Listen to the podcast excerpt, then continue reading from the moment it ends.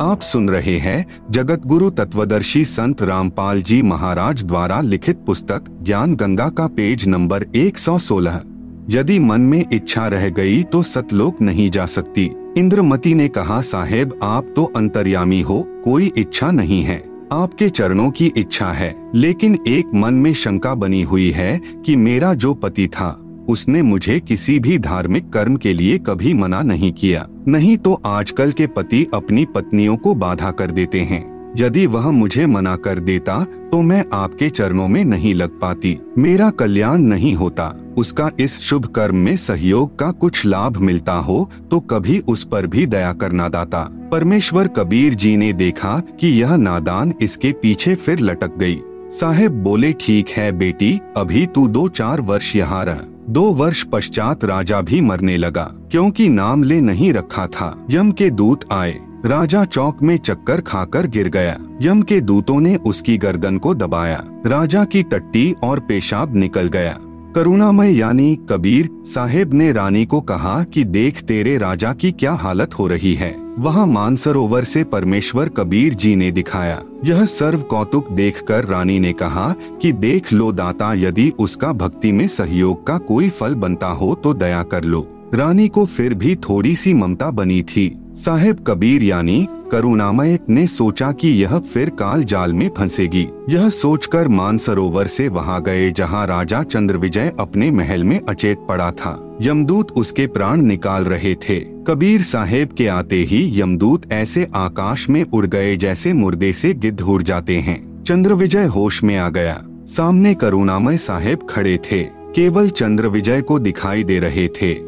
किसी अन्य को दिखाई नहीं दे रहे थे। चंद्र विजय चरणों में गिरकर याचना करने लगा, मुझे क्षमा कर दो दाता, मेरी जान बचाओ, क्योंकि अब उसने देखा कि तेरी जान जाने वाली है। जब इस जीव की आँख खुलती है कि यह तो बात बिगड़ गई, मुझे क्षमा कर दो दाता, मेरी जान बचा लो मालिक। कबीर साहेब ने कहा, राजा, आज भी वही बात है, उस दिन भी वही बात थी, नाम लेना होगा। राजा ने कहा, मैं नाम ले लूँगा जी अभी ले लूँगा ना। कबीर साहेब ने नाम उपदेश दिया तथा कहा कि अब मैं तुझे दो वर्ष की आयु दूँगा। यदि इसमें एक श्वास भी खाली चला गया तो फिर कर्मदंड रह जाएगा। कबीर, जीवन तो थोड़ा भला। जैसत सुमरण हो, लाख वर्ष का जीवना। लेखे धरेना को। शुभ कर्म में सहयोग दिया हुआ पिछला कर्म, और साथ में श्रद्धा से दो वर्ष के स्मरण से तथा तीनों नाम प्रदान करके कबीर साहेब चंद्र विजय को भी पार कर ले गए। बोलो, कबीर परमेश्वर, यानी कबीर देव की जय जय बंदी छोड़। परमेश्वर कबीर जी सच्चे श्रद्धालु की आयु बढ़ा देता है, तथा उसके परिवार की भी रक्षा करता है। उपरोक्त विवरण से सिद्ध हुआ। यह प्रमाण बहुत पहले के हैं। वर्तमान में साधारण व्यक्ति विश्वास नहीं करता। वर्तमान में पूज्य कबीर परमेश्वर की शक्ति से सतगुरु रामपाल जी के द्वारा हुए कष्ट निवारण तथा आयु वृद्धि के ढेर सारे प्रमाण पढ़े इसी पुस्तक में भटकों को मार्ग विषय नामक लेख में आप सुन रहे हैं जगत गुरु तत्वदर्शी संत रामपाल जी महाराज द्वारा लिखित पुस्तक ज्ञान गंगा का पेज नंबर 117 कबीर साहेब यानी कबीर देव का कलयुग में प्राकाट्य, विक्रमी संवत 1455 यानी सन तेरह सौ अट्ठानवे, ज्येष्ठ मास की पूर्णिमा सुबह सुबह ब्रह्म मुहूर्त में वह पूर्ण परमेश्वर कबीर यानी कबीर देव जी स्वयं अपने मूल स्थान सतलोक से आए। काशी में लहर तारा तालाब के अंदर कमल के फूल पर एक बालक का रूप धारण किया। पहले मैं आपको नीरू नीमा के बारे में बताना चाहूँगा कि ये कौन थे। द्वापर युग में नीरू नीमा सुपट सुदर्शन के माता पिता थे। इन्होंने कबीर साहेब की बात को उस समय स्वीकार नहीं किया था। अंत में सुदर्शन ने करुणामय रूप में आए कबीर साहेब से प्रार्थना की थी कि प्रभु आपने मुझे उपदेश दे दिया तो सब कुछ दे दिया। आपसे आज तक कुछ मांगने की कोई आवश्यकता ही नहीं पड़ी, क्योंकि आपने सर्व मनोकामना पूर्ण कर दी तथा जो वास्तविक भक्ति धन है, उससे भी परिपूर्ण कर दिया। एक प्रार्थना है, दास की यदि उचित समझो तो स्वीकार कर लेना। मेरे माता पिता यदि किसी जन्म में कभी मनुष्य शरीर प्राप्त करें तो इनको संभालना प्रभु। ये बहुत पुण्यात्मा हैं, लेकिन आज इनकी बुद्धि विपरीत हो गई है। ये परमात्मा की वाणी को मान नहीं रहे। कबीर साहेब ने कहा चिंता न कर अब तू अपने माता पिता के चक्कर में यहाँ उलझ जाएगा। आने दे समय इनको भी संभालूँगा। काल जाल से पार करूँगा। तू निश्चिंत होकर सतलोक जा। सुदर्शन जी सतलोक चले गए। सुदर्शन के माता पिता के कलयुग में नीरू नीमा के जन्म से पहले भी ब्राह्मण घर में इनके दो जन्म हुए, उस समय भी निसंतान ही रहे। फिर तीसरा मनुष्य जन्म काशी में हुआ। उस समय भी वे ब्राह्मण और ब्राह्मणी यानी गौरी शंकर और सरस्वती के नाम से थे, संतान फिर भी नहीं थी। नीरू तथा नीमा दोनों गौरी शंकर और सरस्वती नाम के ब्राह्मण जाति से थे। ये भगवान शिव के उपासक थे। भगवान शिव की महिमा शिव पुराण से निस्वार्थ भाव से भक्तात्माओं को सुनाया करते थे। किसी से पैसा नहीं लेते थे। इतने नेक आत्मा थे कि यदि कोई उनको अपने आप दक्षिणा दे जाता था, उसमें से अपने भोजन योग्य रख लेते थे और जो बच जाता था उसका भंडारा कर देते थे। अन्य स्वार्थी ब्राह्मण गौरी शंकर तथा सरस्वती से ईर्ष्या रखते थे, क्योंकि गौरी शंकर निस्वार्थ कथा किया करते थे। पैसे के लालच में भक्तों को गुमराह नहीं करते थे, जिस कारण से प्रशंसा के पात्र बने हुए थे। उधर से मुसलमानों को ज्ञान हो गया कि इनके साथ कोई हिंदू ब्राह्मण नहीं है। उन्होंने इसका लाभ उठाया और बलपूर्वक उनको मुसलमान बना दिया। मुसलमानों ने अपना पानी उनके सारे घर में छिड़क दिया, तथा उनके मुँह में भी डाल दिया, सारे कपड़ों पर छिड़क दिया। उससे हिंदू ब्राह्मणों ने कहा कि अब ये मुसलमान बन गए हैं। आज के बाद इनका हमारे से कोई भाईचारा नहीं रहेगा। नीरू नीमा को जुलाहे की उपाधि तथा परमेश्वर प्राप्ति।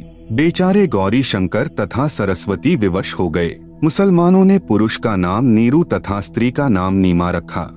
आप सुन रहे हैं जगत गुरु तत्वदर्शी संत रामपाल जी महाराज द्वारा लिखित पुस्तक ज्ञान गंगा का पेज नंबर 118 पहले उनके पास जो पूजा आती थी उससे उनकी रोजी रोटी चल रही थी और जो कोई रुपया पैसा बच जाता था वे उसका दुरुपयोग नहीं करते थे।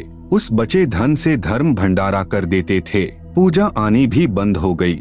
उन्होंने सोचा, अब क्या काम करें? उन्होंने एक कपड़ा बुनने की खड्डी लगा ली और जुलाहे का कार्य करना प्रारंभ कर दिया। कपड़ा बुनकर निर्वाह करने लगे। कपड़े की बुनाई से घर के खर्च के पश्चात जो पैसा बच जाता था उसको भंडारों में लगा देते थे। हिंदू ब्राह्मणों ने नीरू नीमा का गंगा घाट पर गंगा दरिया में स्नान करना बंद कर दिया था। कहते थे कि अब तुम मुसलमान हो गए हो। गंगा दरिया का ही पानी लहरों के द्वारा उछलकर काशी में एक लहर तारा नामक बहुत बड़े सरोवर को भरकर रखता था।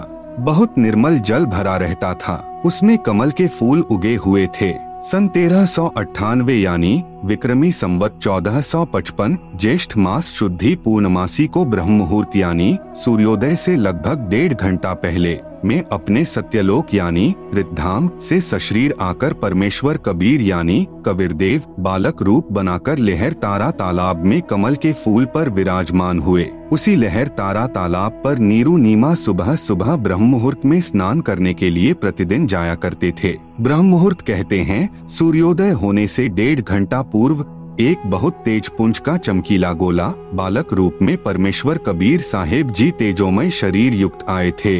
दूरी के कारण प्रकाश पुंज ही नज़र आता है। ऊपर से यानी, सत्यलोक से, आया और कमल के फूल पर सिमट गया, जिससे सारा लहर तारा तालाब जगमग जगमग हो गया था और फिर एक कोने में जाकर वह अदृश्य हो गया। इस दृश्य को स्वामी रामानंद जी के एक शिष्य ऋषि अष्टानंद जी आँखों देख रहे थे। अष्टानंद जी भी स्नान करने के लिए एकांत स्थान पर उसी लहर तारा तालाब पर प्रतिदिन जाया करते थे। वहाँ बैठकर अपनी साधना गुरुदेव ने जो मंत्र दिए थे, उसका जाप करते थे और प्रकृति का आनंद लिया करते थे। स्वामी अष्टानंद जी ने जब देखा कि इतना तेज प्रकाश जिससे आँखें भी चौंधी आ गई, ऋषि जी ने सोचा कि ये कोई मेरी भक्ति की उपलब्धि है या मेरा धोखा है।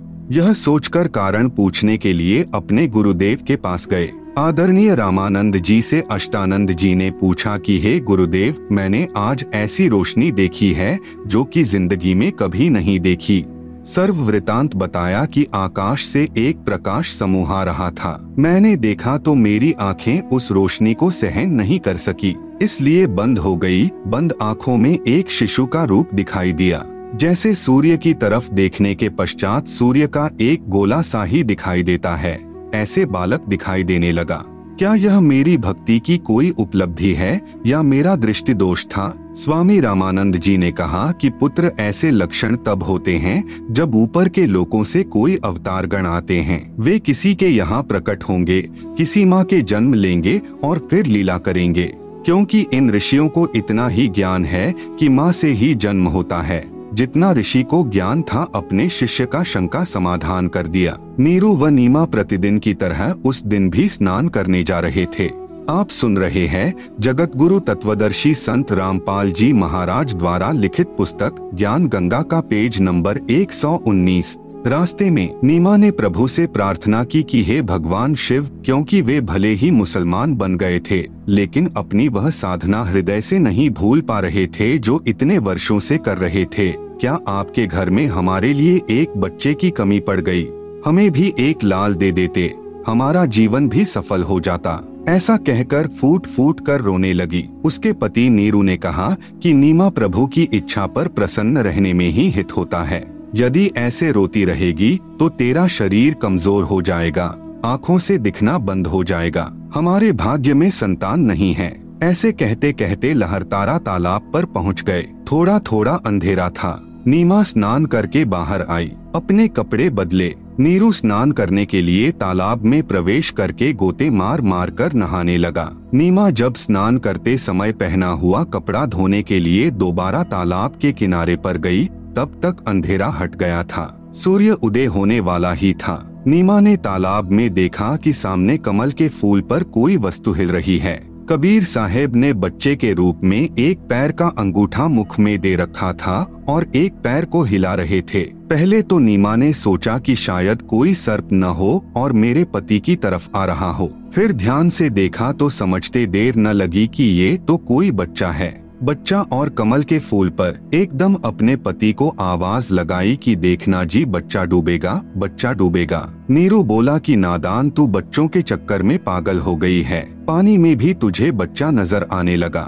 नीमा ने कहा हाँ वह सामने कमल के फूल पर देखो। नीमा की जोरदार आवाज़ से प्रभावित होकर जिस तरफ़ हाथ से संकेत कर रही थी, नीरू ने उधर देखा। एक कमल के फूल पर नवजात शिशु लेटा हुआ था। नीरू उस बच्चे को फूल समेत उठा लाए और नीमा को दे दिया। स्वयं स्नान करने लगा। नीरू स्नान करके बाहर आया। नीमा बच्चे के रूप में आए। परमेश्वर को बहुत प्यार कर रही थी तथा शिव प्रभु की प्रशंसा तथा स्तुति कर रही थी कि, हे प्रभु, आपने मेरी वर्षों की मनोकामना पूर्ण कर दी, क्योंकि वह शिव की पुजारिन थी। कह रही थी, हे शिव प्रभु, आज ही हृदय से पुकार की थी। आज ही सुन ली। उस कबीर परमेश्वर को जिसका नाम लेने से हमारे हृदय में एक विशेष हलचल सी होती है, उसके प्रेम में रोम रोम खड़ा हो जाता है, आत्मा भर कर आती है, और जिस माता बहन ने सीने से लगाकर पुत्रवत प्यार किया जो आनंद उस माई को हुआ होगा, वह अवर्णनीय है,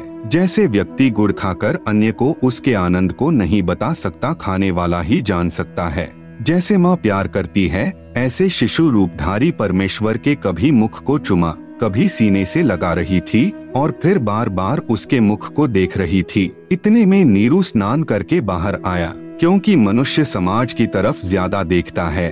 उसने विचार लगाया कि न तो अभी मुसलमानों से हमारा कोई विशेष प्यार बना है, और हिंदू ब्राह्मण हमारे से द्वेष करते हैं। पहले इसी अवसर का लाभ मुसलमानों ने उठाया कि हमें मुसलमान बना दिया।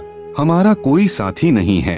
आप सुन रहे हैं जगत गुरु तत्वदर्शी संत रामपाल जी महाराज द्वारा लिखित पुस्तक ज्ञान गंगा का पेज नंबर 120 यदि हम इस बच्चे को ले जाएँगे तो लोग पूछेंगे कि बताओ इस बच्चे के माता पिता कौन हैं? तुम किसी का बच्चा उठाकर लाए हो। इसकी माँ रो रही होगी। हम क्या जवाब देंगे? कैसे बताएँगे? कमल के फूल पर बताएँगे तो कोई मानेगा नहीं।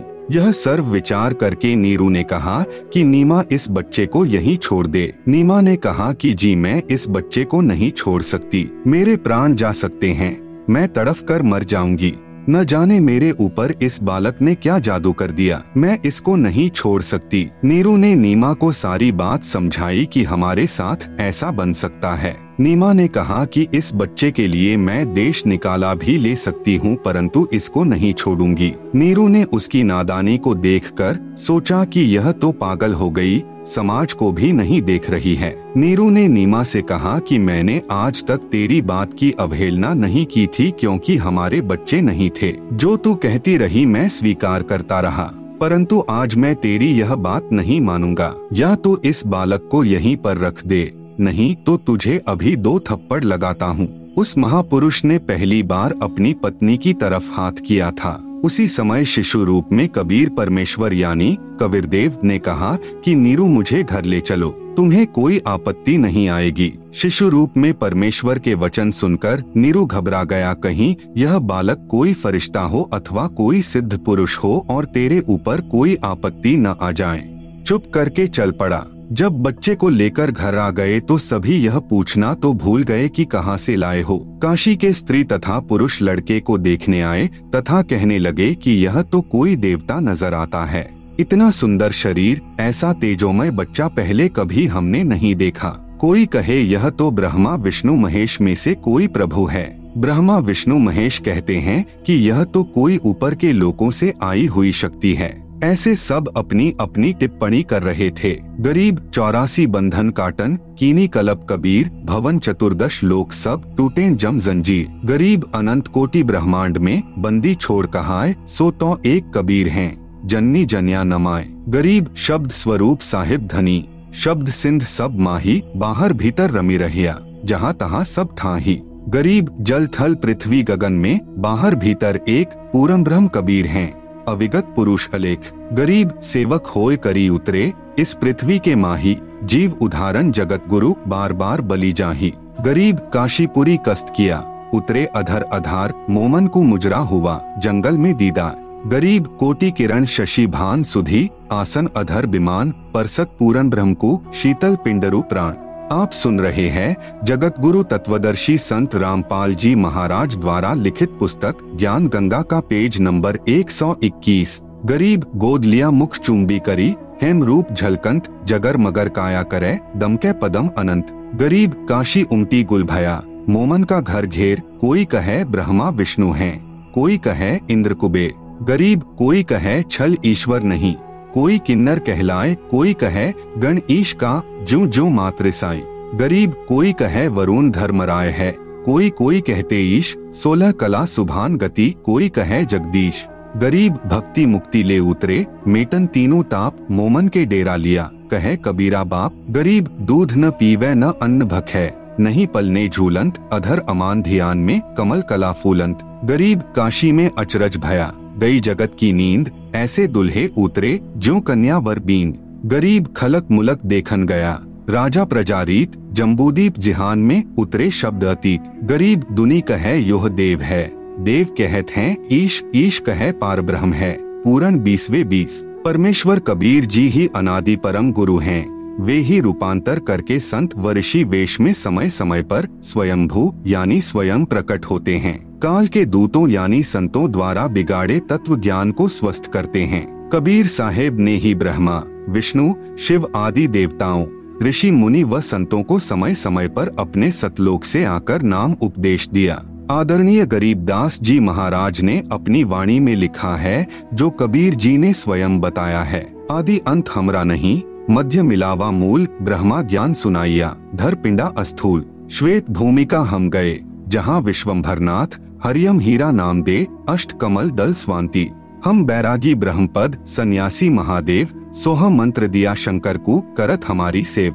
हम सुल्तानी नानक तारे दादू को उपदेश दिया, जाति जुलाहा भेद न पाया, काशी माहे कबीर हुआ। सत्युग में सत्सुकृत कहटेरा त्रेता नाम मुनिंद्र मेरा, द्वापर में करुणामय कहलाया कलयुग में नाम कबीर धराया चारों युगों में हम पुकारे कूक कहें हम हेल रे। हीरे मानिक मोती बरसे, ये जग चुकता ढेल रे। उपरोक्त वाणी से सिद्ध है कि कबीर परमेश्वर ही अविनाशी परमात्मा है। यही अजरो अमर है। यही परमात्मा चारों युगों में स्वयं अतिथि रूप में कुछ समय के लिए इस संसार में आकर अपना सतभक्ति मार्ग देते हैं। आप सुन रहे हैं जगत गुरु तत्वदर्शी संत रामपाल जी महाराज द्वारा लिखित पुस्तक ज्ञान गंगा का पेज नंबर 122 पूर्ण संत की पहचान।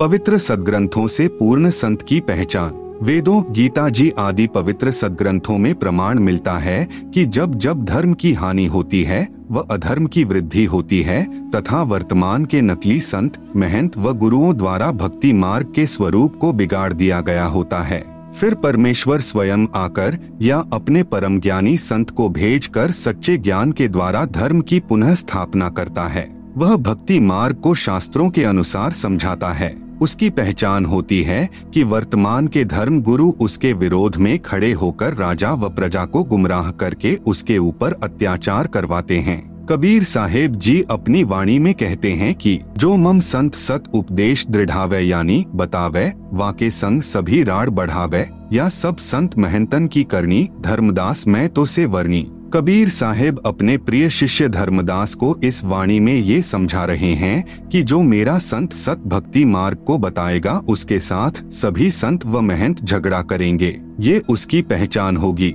दूसरी पहचान वह संत सभी धर्म ग्रंथों का पूर्ण जानकार होता है। प्रमाण सतगुरु गरीबदास जी की वाणी में, सतगुरु के लक्षण कहूँ, मधुरे बैन विनोद, चार वेद षट शास्त्र, कहे अठारह बोध। सतगुरु गरीबदास जी महाराज अपनी वाणी में पूर्ण संत की पहचान बता रहे हैं कि वह चारों वेदों, छह शास्त्रों, अठारह पुराणों आदि सभी ग्रंथों का पूर्ण जानकार होगा, अर्थात उनका सार निकाल कर बताएगा। यजुर्वेद अध्याय 19 मंत्र 25 26 में लिखा है कि वेदों के अधूरे वाक्यों अर्थात सांकेतिक शब्दों व एक चौथाई श्लोकों को पूरा करके विस्तार से बताएगा व तीन समय की पूजा बताएगा। सुबह पूर्ण परमात्मा की पूजा, दोपहर को विश्व के देवताओं का सत्कार व संध्या आरती अलग से बताएगा, वह जगत का उपकारक संत होता है। यजुर्वेद अध्याय 19 मंत्र 25 संधि छेद अर्ध रीचय उक्थानाम रूपम पदय आपनोति निविद।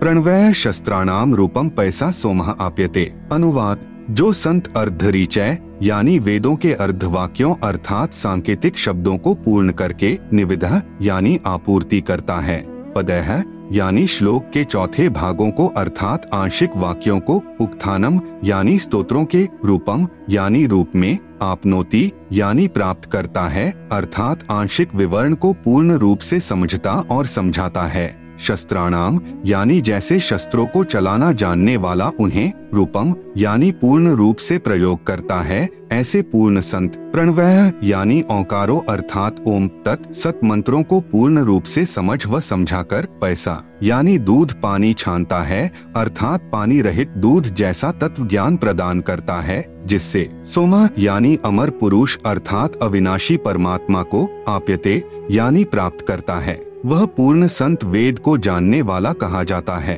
आप सुन रहे हैं जगत गुरु तत्वदर्शी संत रामपाल जी महाराज द्वारा लिखित पुस्तक ज्ञान गंगा का पेज नंबर 123 भावार्थ, तत्वदर्शी संत वह होता है जो वेदों के सांकेतिक शब्दों को पूर्ण विस्तार से वर्णन करता है, जिससे पूर्ण परमात्मा की प्राप्ति होती है, वह वेद के जानने वाला कहा जाता है। यजुर्वेद अध्याय 19 मंत्र 26 संधि छेद। अश्वभ्याम प्रातः सवनम इंद्रेन ऐन्द्रम माध्यन्दिनम वैश्वदेवम सरस्वत्या तृतीयम आपतम सवनम। अनुवाद, वह पूर्ण संत तीन समय की साधना बताता है। अश्वभ्याम यानी सूर्य के उदय अस्त से बने एक दिन के आधार से इंद्रेन यानी प्रथम श्रेष्ठता से सर्व देवों के मालिक पूर्ण परमात्मा की प्रातः सवनम यानी पूजा तो प्रातः काल करने को कहता है, जो ऐन्द्रम, यानी पूर्ण परमात्मा के लिए होती है। दूसरी, माध्यम दिनम, यानी दिन के मध्य में करने को कहता है, जो वैश्वदेवम, यानी सर्व देवताओं के सत्कार के संबंधित सरस्वत्या, यानी अमृतवाणी द्वारा साधना करने को कहता है, तथा तृतीयम यानी तीसरी सवनम, यानी पूजा शाम को आपतम, यानी प्राप्त करता है, अर्थात जो तीनों समय की साधना भिन्न भिन्न करने को कहता है, वह जगत का उपकारक संत है। भावार्थ, जिस पूर्ण संत के विषय में मंत्र 25 में कहा है, वह दिन में तीन बार यानी प्रातः, दिन के मध्य तथा शाम को साधना करने को कहता है। सुबह तो पूर्ण परमात्मा की पूजा मध्याहन को सर्व देवताओं को सत्कार के लिए तथा शाम को संध्या, आरती आदि को अमृत वाणी के द्वारा करने को कहता है, वह सर्व संसार का उपकार करने वाला होता है। यजुर्वेद अध्याय 19 मंत्र 30 संधि छेद। व्रतेन दीक्षाम आपनोति दीक्षया, आपनोति दक्षिणाम, दक्षिणा श्रद्धाम, आपनोति श्रद्धया सत्यम आप्यते। अनुवाद। व्रतेन यानी दुर्व्यसनों का व्रत रखने से अर्थात भाँग, शराब, मांस तथा तंबाकू आदि के सेवन से संयम रखने वाला साधक, दीक्षाम, यानी पूर्ण संत से दीक्षा को आपनोति, यानी प्राप्त होता है, अर्थात वह पूर्ण संत का शिष्य बनता है, दीक्षया। यानी पूर्ण संत दीक्षित शिष्य से दक्षिणाम, यानी दान को आपनोति, यानी प्राप्त होता है, अर्थात संत उसी से दक्षिणा लेता है, जो उससे नाम ले लेता है। इसी प्रकार विधिवत दक्षिणा, यानी गुरुदेव द्वारा बताए अनुसार जो दान दक्षिणा से धर्म करता है, उससे श्रद्धाम, यानी श्रद्धा को आपनोति, यानी प्राप्त होता है श्रद्धा यानी श्रद्धा से भक्ति करने से सत्यम, यानी सदा रहने वाले सुख व परमात्मा अर्थात अविनाशी परमात्मा को आप्यते, यानी प्राप्त होता है। भावार्थ, पूर्ण संत उसी व्यक्ति को शिष्य बनाता है जो सदाचारी रहे। अभक्ष्य पदार्थों का सेवन व नशीली वस्तुओं का सेवन न करने का आश्वासन देता है। पूर्ण संत उसी से दान ग्रहण करता है, जो उसका शिष्य बन जाता है, फिर गुरु देव से दीक्षा प्राप्त करके फिर दान दक्षिणा करता है, उससे श्रद्धा बढ़ती है। आप सुन रहे हैं जगत गुरु तत्वदर्शी संत रामपाल जी महाराज द्वारा लिखित पुस्तक, ज्ञान गंगा का पेज नंबर 124 श्रद्धा से, सत्य भक्ति करने से अविनाशी परमात्मा की प्राप्ति होती है, अर्थात पूर्ण मोक्ष होता है। पूर्ण संत भिक्षा व चंदा माँगता नहीं फिरेगा। कबीर, गुरु बिन माला फेरते, गुरु बिन देते दान, गुरु बिन दोनों निष्फल है, पूछो वेद पुराण। तीसरी पहचान तीन प्रकार के मंत्रों यानी नाम को तीन बार में उपदेश करेगा, जिसका वर्णन कबीर सागर ग्रंथ पृष्ठ नंबर दो सौ पैंसठ बोध सागर में मिलता है, व गीता जी के अध्याय नंबर सत्रह श्लोक तेईस व सामवेद संख्या नंबर आठ बाईस में मिलता है। कबीर सागर में अमर मूल बोध सागर पृष्ठ दो सौ पैंसठ तब कबीर अस कहे वे लीन्हा ज्ञान भेद सकल कह दीन्हा। धर्मदास मैं कहो बिचारी, जिहते निभे सब संसारी। प्रथम ही शिष्य होय जो आई, ता कहे पान देहो तुम भाई। जब देखो तुम दृढ़ता ज्ञाना, ता कहे कहो शब्द प्रवाना। शब्द माही जब निश्चय आवे, ता कहे ज्ञान अगाध सुनावे। दोबारा फिर समझाया है, बालक सम जाकर है ज्ञाना, तासो कहू वचन प्रवाना। जाको सूक्ष्म ज्ञान है भाई, ताको स्मरण देहु लखाई। ज्ञान गमय जाको पुनि होई, सार शब्द जाको कह सोई। जाको होए दिव्य ज्ञान परवेशा, ताको कहे तत्व ज्ञान उपदेशा। उपरोक्त वाणी से स्पष्ट है कि कड़िहार गुरु यानी पूर्ण संत तीन स्थिति में सार नाम तक प्रदान करता है, तथा चौथी स्थिति में सार शब्द प्रदान करना होता है, क्योंकि कबीर सागर में तो प्रमाण बाद में देखा था। परंतु उपदेश विधि पहले ही पूज्य दादा गुरुदेव तथा परमेश्वर कबीर साहेब जी ने हमारे पूज्य गुरुदेव को प्रदान कर दी थी, जो हमारे को शुरू से ही तीन बार में नामदान की दीक्षा करते आ रहे हैं। हमारे गुरुदेव रामपाल जी महाराज प्रथम बार में श्री गणेश जी, श्री ब्रह्मा सावित्री जी, श्री लक्ष्मी विष्णु जी श्री शंकर पार्वती जी व माता शेरावाली का नाम जाप देते हैं, जिनका वास हमारे मानव शरीर में बने चक्रों में होता है। मूलाधार चक्र में श्री गणेश जी का वास, स्वाद चक्र में ब्रह्मा सावित्री जी का वास, नाभि चक्र में लक्ष्मी विष्णु जी का वास, हृदय चक्र में शंकर पार्वती जी का वास, कंठ चक्र में शेरावाली माता का वास है। और इन सब देवी देवताओं के आदि अनादि नाम मंत्र होते हैं, जिनका वर्तमान में गुरुओं को ज्ञान नहीं है। इन मंत्रों के जाप से ये पाँचों चक्र खुल जाते हैं। इन चक्रों के खुलने के बाद मानव भक्ति करने के लायक बनता है। सतगुरु गरीबदास जी अपनी वाणी में प्रमाण देते हैं कि, पाँच नाम गुज गायत्री आत्म तत्व जगाओ। ओम किलियम हरियम श्रियम सोहम ध्या भावार्थ पाँच नाम जो गुज गायत्री है, इनका जाप करके आत्मा को जागृत करो। आप सुन रहे हैं जगत गुरु तत्वदर्शी संत रामपाल जी महाराज द्वारा लिखित पुस्तक ज्ञान गंगा का पेज नंबर 125 दूसरी बार में दो अक्षर का जाप देते हैं, जिनमें एक ओम और दूसरा तत्, जो कि गुप्त है, उपदेशी को बताया जाता है। जिनको श्वास के साथ जाप किया जाता है। तीसरी बार में सार नाम देते हैं, जो कि पूर्ण रूप से गुप्त है। तीन बार में नाम जाप देने का प्रमाण। अध्याय सत्रह का श्लोक तेईस। ओम तत् सत इति निर्देश ब्रह्मण त्रिविध स्मृत ब्राह्मण तेन वेदा च यज्ञा च विहिता पुरा। अनुवाद ओम ब्रह्म का। तत् यह सांकेतिक मंत्र पर ब्रह्म का। सत पूर्ण ब्रह्म का इति, यानी ऐसे यह त्रिविध यानी तीन प्रकार के ब्रह्मण यानी पूर्ण परमात्मा के नाम सुमर्ण का निर्देश है, यानी संकेत स्मृत यानी कहा है, च, यानी और पुरा, यानी सृष्टि के आदिकाल में ब्राह्मणा यानी विद्वानों ने बताया कि तेन, यानी उसी पूर्ण परमात्मा ने वेदाह यानी वेद, च, यानी तथा, यज्ञ यानी यज्ञादि, विहिता यानी रचे। संख्या नंबर 822 सामवेद उतारचिक अध्याय तीन खंड नंबर पाँच श्लोक नंबर आठ, संत रामपाल दास द्वारा भाषा भाष्य। मनीषभ्य पवते पूर्व्य कविर्नृभिर्यत परिकोशाम अशिष्यदत, तृतस्य नाम जनयन मधुक शरण्येन्द्रस्य वायुम सख्याय वर्धयन। मनीषभ्य पवते पूर्व्य कविर नृभ्य यत परि कोशान अशिष्यदत त्रि तस्य नाम जनयन मधु शरण न इंद्रस्य वायुम सख्याय वर्धयन।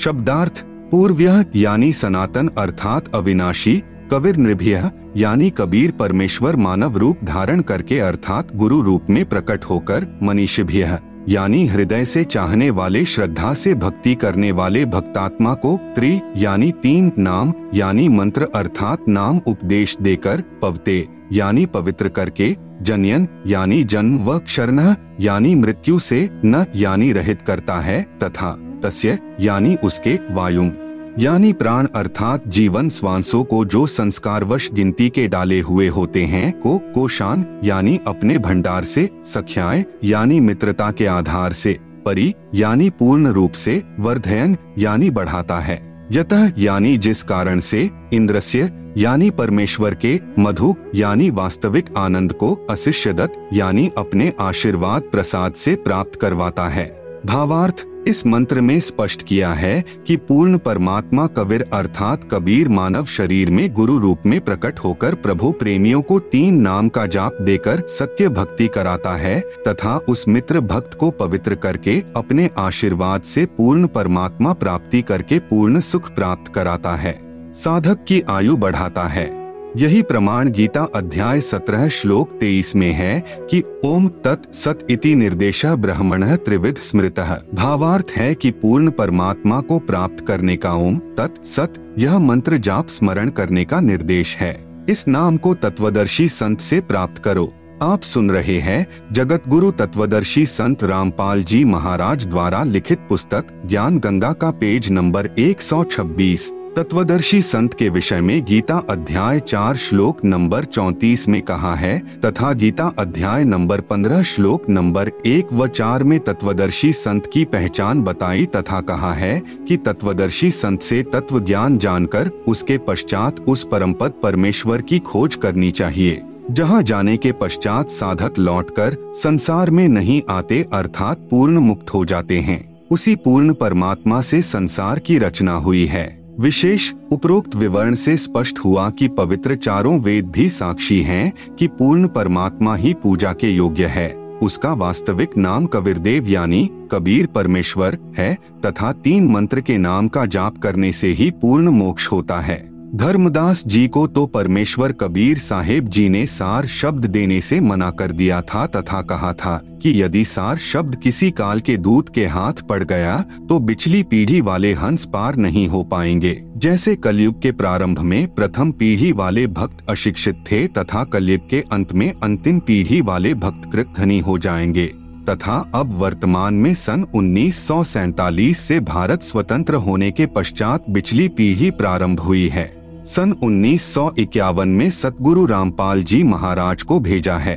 अब सर्व भक्तजन शिक्षित हैं, शास्त्र अपने पास विद्यमान हैं। अब यह सत मार्ग सत साधना पूरे संसार में फैलेगा तथा नकली गुरु तथा संत महंत छुपते फिरेंगे। इसलिए कबीर सागर जीव धर्म बोध बोध सागर पृष्ठ उन्नीस सौ पर धर्मदास तो ही लाख दुहाई सार शब्द कहीं बाहर नहीं जाई। सार शब्द बाहर जो परी है, बिचली पीढ़ी हंस नहीं तरी है। पुस्तक धनी धर्मदास जीवन दर्शन एवं वंश परिचय के पृष्ठ छियालीस पर लिखा है कि ग्यारहवीं पीढ़ी को गद्दी नहीं मिली, जिस महंत जी का नाम धीरज नाम साहब कवर्धा में रहता था।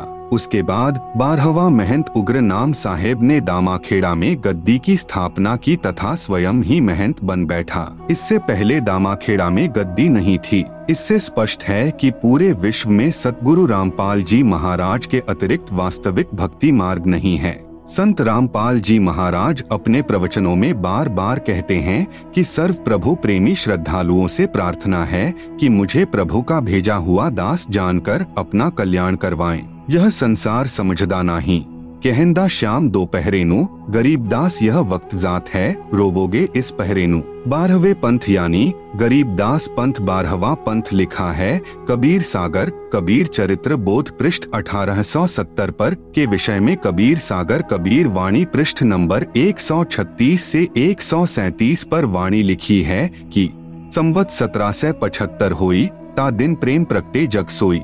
साखी हमारी ले जीव समझावे, असंख्य जन्म ठौर नहीं पावे। बारवे पंथ प्रकट हवे बानी, शब्द हमारे की निर्णय ठानी।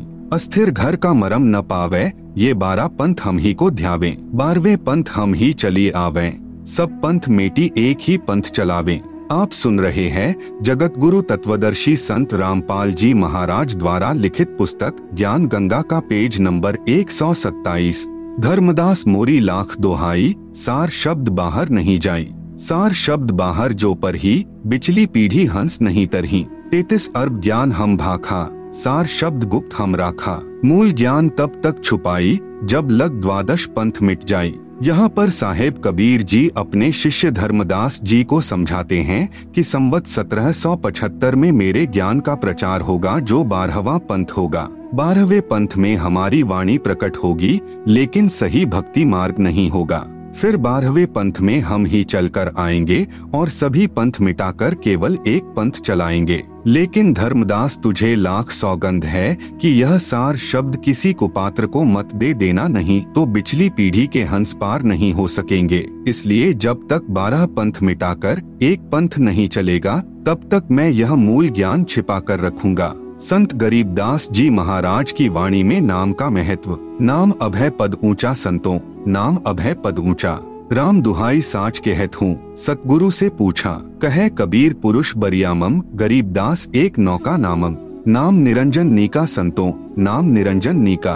तीर्थ व्रत थोथरे लागे जब तब संजम फीका। गस तुरक पाल की अर्था, नाम बिना सब दानम व्यर्था। कबीर नाम गहे सो संत सुजाना, नाम बिना जग उर्झाना, ताही ना जाने ये संसारा, नाम बिना सब जम के चारा। संत नानक साहेब जी की वाणी में नाम का महत्व, नानक नाम चढ़दी कला, तेरे भाणे सरबत दा भला। नानक दुखिया सब संसार, सुखिया सोय नाम आधार। जाप ताप ज्ञान सब ध्यान, षट शास्त्र सिमरत व्याख्यान जोग अभ्यास कर्म धर्म सब क्रिया। सगल त्यागवण मध्य फिरिया। अनेक प्रकार किए बहुत यत्ना। दान पुण्य हो मैं बहुरत्ना शीश कटाए हो मैं कर राती। व्रत नेम करे बहु भांति। नहीं तुल्य राम नाम विचार। नानक गुरुमुख नाम जपिए एक बार। परम पूज्य कबीर साहेब यानी, कबीर देव की अमृतवाणी। संतो शब्दई शब्द बखाना। शब्द फास फसा सब कोई शब्द नहीं पहचाना। प्रथम ही ब्रह्म स्वम इच्छा ते पाँचों शब्द उचारा। सोहम निरंजन रंकार शक्ति और ओंकारा, पाँचों तत्व प्रकृति तीनों गुण उपजाया। लोक द्वीप चारों खान चौरासी लख बनाया। शब्दई काल कलंदर कहिए, शब्दई भर्म भुलाया। पाँच शब्द की आशा में सर्वस मूल गवाया। शब्दई ब्रह्म प्रकाश मेंट के बैठे मुंदे द्वारा। शब्दई निर्गुण, शब्दई सरगुण, शब्दई वेद पुकारा। शुद्ध ब्रह्म काया के भीतर बैठ करे स्थाना। ज्ञानी योगी पंडित और सिद्ध शब्द में उर्झाना। पांचे शब्द पाँच हैं मुद्रा काया बीच ठिकाना। जो जयसंक आराधन करता सो तिही करत बखाना। आप सुन रहे हैं जगत गुरु तत्वदर्शी संत रामपाल जी महाराज द्वारा लिखित पुस्तक ज्ञान गंगा का पेज नंबर 128 शब्द निरंजन चांचरी मुद्रा है नैनन के माही। ताको जाने गोरख योगी महा तेज तप माही। शब्द ओंकार भूचरी मुद्रा त्रिकुटी है स्थाना। व्यास देव ताही पहचाना, चाँद सूर्य तिही जाना। सोहम शब्द अगोचरी मुद्रा भवर गुफा स्थाना सुखदेव मुनि ताही पहचाना, सुन अनहत को काना। शब्द रंगकार खेचरी मुद्रा, दसवे द्वार ठिकाना। ब्रह्मा, विष्णु, महेश आदि लो रंगकार पहचाना। शक्ति शब्द ध्यान उन्मुनि मुद्रा बसे आकाश सनेही। झिलमिल झिलमिल जोत दिखावे जाने जनक विदेही। पाँच शब्द पाँच हैं मुद्रा सो निश्चय कर जाना। आगे पुरुष पुराण नियक्षर तिनकी खबर न जाना। नौ नाथ चौरासी सिद्धि लो पाँच शब्द में अटके। मुद्रा साध रहे घट भीतर फिर ओंधे मुख लटके। पाँच शब्द पाँच है मुद्रा लोक द्वीप यमजाला। कहे कबीर अक्षर के आगे नियक्षर का उजियाला। जैसा कि इस शब्द संतो शब्दई शब्द बखाना में लिखा है कि सभी संत जन शब्द यानी नाम की महिमा सुनाते हैं। पूर्ण ब्रह्म कबीर साहिब जी ने बताया है कि शब्द सतपुरुष का भी है, जो कि सतपुरुष का प्रतीक है व ज्योति निरंजन यानी काल का प्रतीक भी शब्द ही है। जैसे शब्द ज्योति निरंजन यह चांचरी मुद्रा को प्राप्त करवाता है, इसको गोरख योगी ने बहुत अधिक तप करके प्राप्त किया जो कि आम यानी साधारण व्यक्ति के बस की बात नहीं है,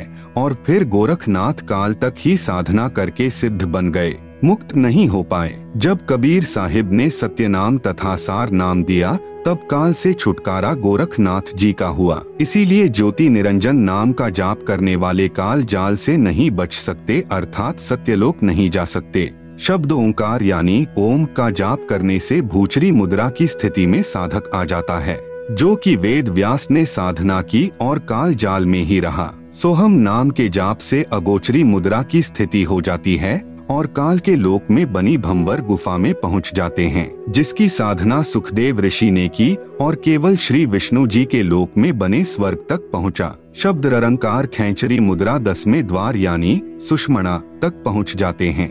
ब्रह्मा, विष्णु, महेश तीनों ने ररंकार को ही सत्य मानकर काल के जाल में उलझे रहे।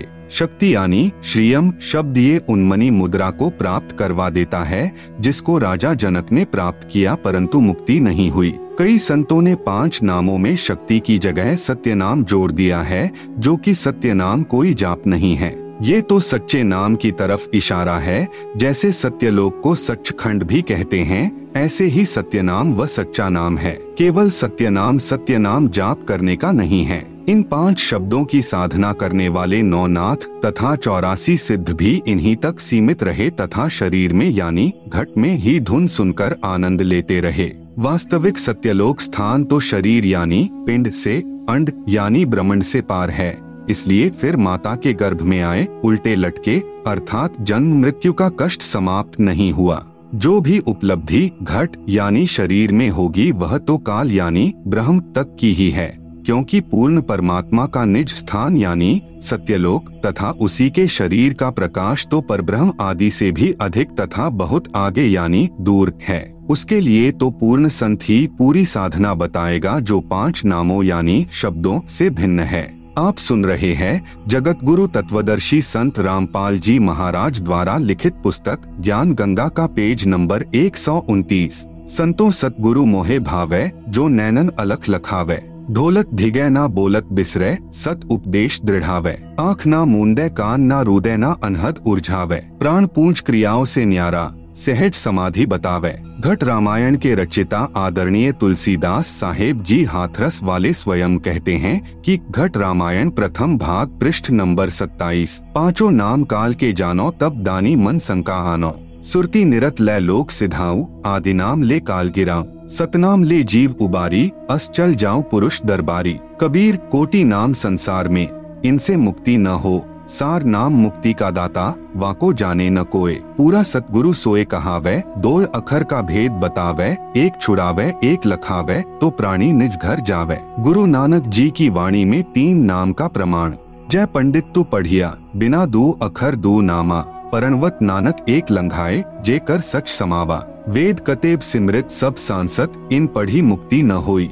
एक अक्षर जो गुरुमुख जापे, तिसकी निर्मल हुई। भावार्थ, गुरु नानक जी महाराज अपनी वाणी द्वारा समझाना चाहते हैं कि पूरा सतगुरु वही है, जो दो अक्षर के जाप के बारे में जानता है, जिनमें एक काल व माया के बंधन से छुड़वाता है, और दूसरा परमात्मा को दिखाता है, और तीसरा जो एक अक्षर है, वो परमात्मा से मिलाता है। संत गरीबदास जी महाराज की अमृतवाणी में श्वास के नाम का प्रमाण। गरीब स्वासा पारस भेद हमारा, जो खोजे सो उतरे पारा। स्वासा पारा आदि निशानी, जो खोजे सो होए दरबानी। गरीब स्वासा ही में सार पद पद में स्वासा सार। दम देही का खोज करो, आवागमन निवार। गरीब श्वास सुरती के मध्य है, न्यारा कदे नहीं हो। सतगुरु साक्षी भूत को राखो सुरती समोय गरीब चार पदार्थ उर्मे जो वै सुरती निर्ति मन पवन समोवै। सुरती निर्ति मन पवन पदार्थ यानी नाम करो इकतरिया द्वादश अंदर समोय ले, दिल अंदर दीदार। कबीर कहता हूँ, कही जात हूँ, कहूँ बजाकर ढोल। श्वास जो खाली जात है, तीन लोक का मोल। कबीर, माला श्वास उश्वास की, फेरेंगे निजदास। चौरासी भ्रमे नहीं, कटे कर्म की फास। आप सुन रहे हैं जगत गुरु तत्वदर्शी संत रामपाल जी महाराज द्वारा लिखित पुस्तक ज्ञान गंगा का पेज नंबर 130 गुरु नानक देव जी की वाणी में प्रमाण। चहुम का संग, चहुम का मीत, जामे चारी हटावे नित। मन पवन को राखे बंद, लहे त्रिकुटी त्रिवेणी संध। अखंड मंडल में सुन्न समाना। मन पवन सच खंड टिकाना। पूर्ण सतगुरु वही है, जो तीन बार में नाम दे और श्वास की क्रिया के साथ सुमिरण का तरीका बताए। तभी जीव का मोक्ष संभव है, जैसे परमात्मा सत्य है। ठीक उसी प्रकार परमात्मा का साक्षात्कार व मोक्ष प्राप्त करने का तरीका भी आदि अनादि व सत्य है, जो कभी नहीं बदलता है। गरीबदास जी महाराज अपनी वाणी में कहते हैं, भक्ति बीस पलटे नहीं युग जाही असंख, साई सिर पर राखियो, चौरासी नहीं शंख। घीसा आए एको देश से, उतरे एको घाट। समझो का मार्ग एक है, मूर्ख बारह बार कबीर भक्ति बीस पलटे नहीं, आन पड़े बहु झोल। जय कंचन बिष्टा पर, घटे न ताका मोल। बहुत से महापुरुष सच्चे नामों के बारे में नहीं जानते। वे मनमुखी नाम देते हैं, जिससे न सुख होता है, और न ही मुक्ति होती है। कोई कहता है, तप, हवन यज्ञ आदि करो व कुछ महापुरुष आँख, कान और मुँह बंद करके अंदर ध्यान लगाने की बात कहते हैं, जो कि यह उनकी मनमुखी साधना का प्रतीक है। जबकि कबीर साहेब संत गरीब दास जी महाराज गुरु नानक देव जी आदि परम संतों ने सारी क्रियाओं को मना करके केवल एक नाम जाप करने को ही कहा है। एक नास्त्रे दमस नामक भविष्य वक्ता था जिसकी सर्व भविष्यवाणियाँ सत्य हो रही हैं, जो लगभग 400 वर्ष पूर्व लिखी व बोली गई थी। उसने कहा है कि सन 2006 में एक हिंदू संत प्रकट होगा अर्थात संसार में उसकी चर्चा होगी। वह संत न तो मुसलमान होगा न वह ईसाई होगा, वह केवल हिंदू ही होगा। उस द्वारा बताया गया भक्ति मार्ग सर्व से भिन्न तथा तथ्यों पर आधारित होगा। उसको ज्ञान में कोई पराजित नहीं कर सकेगा। सन 2006 में उस संत की आयु 50 व 60 वर्ष के बीच होगी। संत रामपाल जी महाराज का जन्म 8 सितंबर सन उन्नीस सौ इक्यावन को हुआ। जुलाई सन 2006 में संत जी की आयु ठीक 55 वर्ष बनती है, जो भविष्यवाणी अनुसार सही है। उस हिंदू संत द्वारा बताए गए ज्ञान को पूरा संसार स्वीकार करेगा। उस हिंदू संत की अध्यक्षता में सर्व संसार में भारत वर्ष का शासन होगा, तथा उस संत की आज्ञा से सर्व कार्य होंगे। उसकी महिमा आसमानों से ऊपर होंगी। नास्त्रे दमस द्वारा बताया सांकेतिक संत रामपाल जी महाराज है, जो सन 2006 में विख्यात हुए हैं। भले ही अनजानों ने बुराई करके प्रसिद्ध किया है, परंतु संत में कोई दोष नहीं है उपरोक्त लक्षण जो बताए हैं, ये सभी तत्वदर्शी संत रामपाल जी महाराज में विद्यमान हैं। आप सुन रहे हैं जगत गुरु तत्वदर्शी संत रामपाल जी महाराज द्वारा लिखित पुस्तक ज्ञान गंगा का पेज नंबर 131 संत सताने की सजा। आदरणीय गरीब दास साहेब जी का जन्म पावन गाँव छुड़ानी जिला झज्जर में श्री बलराम जी धनखड़ जाट के घर हुआ। आप जी को पूर्ण ब्रह्म कबीर परमेश्वर यानी कबीरदेव, सतलोक यानी रिद्धाम से सन 1727 में सशरीर आकर मिले थे तथा आप जी के जीव को सत्यलोक लेकर गए थे। पीछे से परिवार जनों ने गरीब दास जी को मृत जानकर चिता पर रख दिया था। उसी समय कबीरदेव ने आप जी का जीव वापस शरीर में प्रविष्ट कर दिया। उसके पश्चात आदरणीय गरीबदास जी भी परम पूज्य कबीरदेव यानी कबीर परमेश्वर की आँखों देखी महिमा जन जन को सुनाने लगे। जो भी दुखी प्राणी आप जी से उपदेश प्राप्त करता, वही सुखी हो जाता। आप जी की बढ़ती महिमा तथा तत्व ज्ञान के सामने अन्य गुरुओं यानी आचार्यों के अधूरे ज्ञान की पोल खुलने से आसपास के सर्व अधूरे ज्ञान युक्त गुरु जन यानी आचार्य जन आप जी से अत्यधिक ईर्ष्या करने लगे। आसपास के मुख्य मुख्य चौधरियों को उल्टी पट्टी पढ़ा दी। जिससे आसपास के गाँव के आम व्यक्ति प्रभु कबीर के प्यारे बच्चे आदरणीय गरीबदास जी से घृणा करने लगे। दिल्ली के वाजिदपुर गाँव में आपका एक शिष्य था। उससे भी पूरा गाँव ईर्ष्या करता था। उसकी प्रार्थना पर आप जी कुछ दिन वाजिदपुर में ठहरे। उसी समय टिड्डी दल ने आसपास के क्षेत्र में बाजरे की फ़सल नष्ट कर दी। परंतु आप जी के सेवक की फ़सल को कोई हानि नहीं पहुंचाई। सर्व ग्रामवासी संत गरीबदास जी की महिमा से बहुत प्रभावित हुए तथा ज्ञान को स्वीकार करके अपना आत्म कल्याण करवाया। आप जी के आदेश से आपके भक्त ने उस बाजरे को पूरे गाँव में बांट दिया तथा गरीबदास जी के बार बार मना करने पर भी कुछ बाजरा बैलगाड़ी में डाल दिया तथा कहा कि प्रत्येक पूर्णमासी में आप भंडारा करते हो, कुछ दान आपके दास का भी हो जाएगा। भक्तों की श्रद्धा को रखते हुए आप जी ने स्वीकृति प्रदान कर दी। आदरणीय गरीबदास जी के चार लड़के तथा दो कन्याएँ संतान रूप में थी तथा लगभग तेरह सौ एकड़ ज़मीन के स्वामी भी थे। उसी बैलगाड़ी में बैठकर आप गाँव छुड़ाने को चल पड़े। रास्ते में गाँव कानौदा के पास बैलगाड़ी पहुँचते ही पहले से सुनियोजित षड्यंत्र स्वार्थी गुरुओं यानी आचार्यों ने संत गरीबदास जी को घेर लिया। सर्व बाजरा लूट लिया तथा उसी गाँव के चौधरी छाजूराम छिक्कारा को सूचना कर दी कि वह हिंदू धर्म का द्रोही पकड़ पकड़ लिया है। चौधरी छाजूराम जी के आदेश से चौपाड़ में बाँध दिया गया। चौधरी छाजूराम जी को सरकार की तरफ़ से कुछ कानूनी अधिकार प्राप्त थे। छह महीने की सजा, पाँच सौ रूपए जुर्माना तथा महादोषी को काठ में बंद करना आदि सम्मिलित थे। उन धर्म के अज्ञानी ठेकेदारों यानी गुरुओं, आचार्यों द्वारा पूर्व से उल्टी पट्टी पढ़े चौधरी छाजूराम छिक्कारा जी ने उस परम आदरणीय गरीबदास जी महाराज को काठ में बंद कर दिया आप सुन रहे हैं जगत गुरु तत्वदर्शी संत रामपाल जी महाराज द्वारा लिखित पुस्तक ज्ञान गंगा का पेज नंबर 132 काठ में बंद करना एक प्रकार की कठिन कारागार की सजा थी। दोनों पैरों के घुटनों से ऊपर दो काष्ठ के मोटे डंडे बांधकर दोनों हाथों को पीछे बाँध दिया जाता था, जिस कारण व्यक्ति बैठ नहीं सकता था तथा पीड़ा बहुत होती थी, पैर सूज जाते थे। बैलगाड़ी वाला खाली गाड़ी लेकर गाँव वाजिदपुर वापस चला गया, जो गाँव कानौंदा से लगभग 10 किलोमीटर दूरी पर है। सूचना प्राप्त होते ही वाजीदपुर गाँव के कुछ मुख्य व्यक्ति तुरंत कानौंदा पहुँच गए तथा चौधरी छाजूराम जी से प्रार्थना की तथा बहुत समझाया कि यह आम व्यक्ति नहीं है।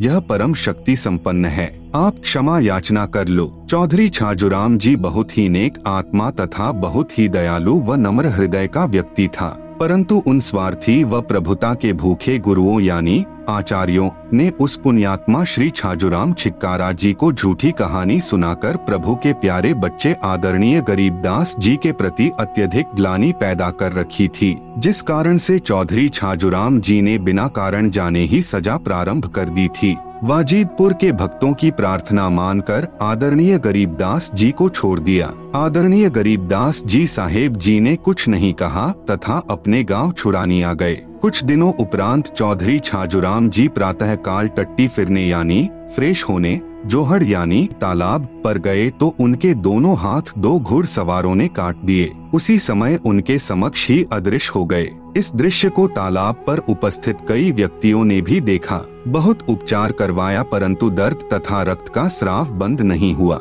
कई दिन तक बुरी तरह चिल्लाते रहे।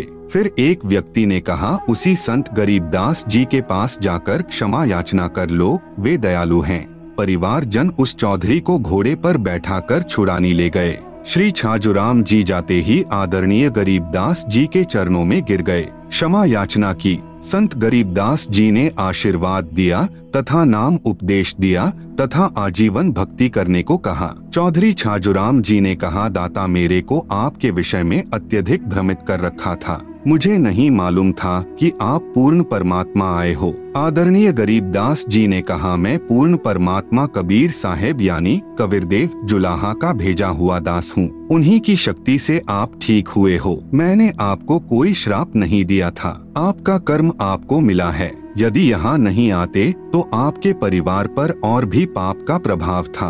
अब वह नहीं रहेगा, क्योंकि आपने उपदेश प्राप्त कर लिया। चौधरी छाजूराम जी ने अपने सर्व परिवार को उपदेश दिलाया। आज भी उसी पुण्यात्मा छाजूराम के वंशज आदरणीय गरीबदास जी की परंपरागत पूजा करते हैं। लगभग सैकड़ों परिवार हैं, जिन्हें छाजूवाड़ा कहते हैं। क्योंकि तुमने उस दरगाह का महल ना देखा धर्मराय के तिल तिल का लेखा। राम कहे, मेरे साथ को दुख ना दीजो कोए साध दुखाए मैं दुखी, मेरा आपा भी दुखी होए। आप सुन रहे हैं जगत गुरु तत्वदर्शी संत रामपाल जी महाराज द्वारा लिखित पुस्तक ज्ञान गंगा का पेज नंबर 133 हिरण्यक शिपु उदरयानी पेट विदारिया, मैं ही मारिया कंश जो मेरे साधु को सतावे, वाका खो दू वंश। साध सतावन कोटि पाप है।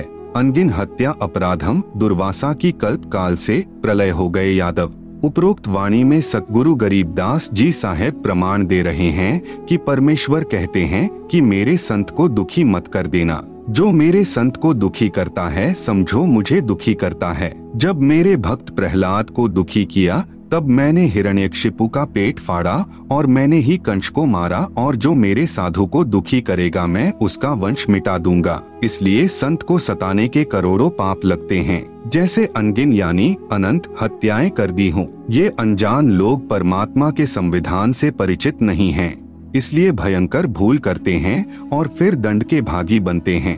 साधु सताने को निम्न दंड मिलता है। यदि एक मनुष्य दूसरे मनुष्य की मृत्यु कर देता है तो उसका अगले जन्म में हत्या करने से पूरा हो जाता है। लेकिन संत को सताने का बहुत बड़ा दंड है, जो अनंत जन्मों में भी पूरा नहीं होता। सतगुरु अपनी वाणी में कहते हैं, अर्धमुखी गर्भवास में हरदम बारंबार, जूनी भूत पिशाच की, जब लग सृष्टि सहार ऐसी गलती करने वाले को परमेश्वर भिन्न प्राणियों की योनियों में बारंबार माँ के गर्भ में डालते हैं। अर्थात वह जन्म लेते ही बारंबार मृत्यु को प्राप्त हो जाता है, और जब तक सृष्टि प्रलय नहीं हो जाती तब तक भूत पिशाच की योनि व माँ के गर्भ में महान कष्ट रखता है, जो बहुत ही दुखदायी होता है, और तब तक क्षमा नहीं मिलती जब तक सताया हुआ संत ही क्षमा नहीं कर देता। एक बार दुर्वासा ऋषि ने अभिमान वश अम्बरीश ऋषि को मारने के लिए अपनी शक्ति से एक सुदर्शन चक्र छोड़ दिया।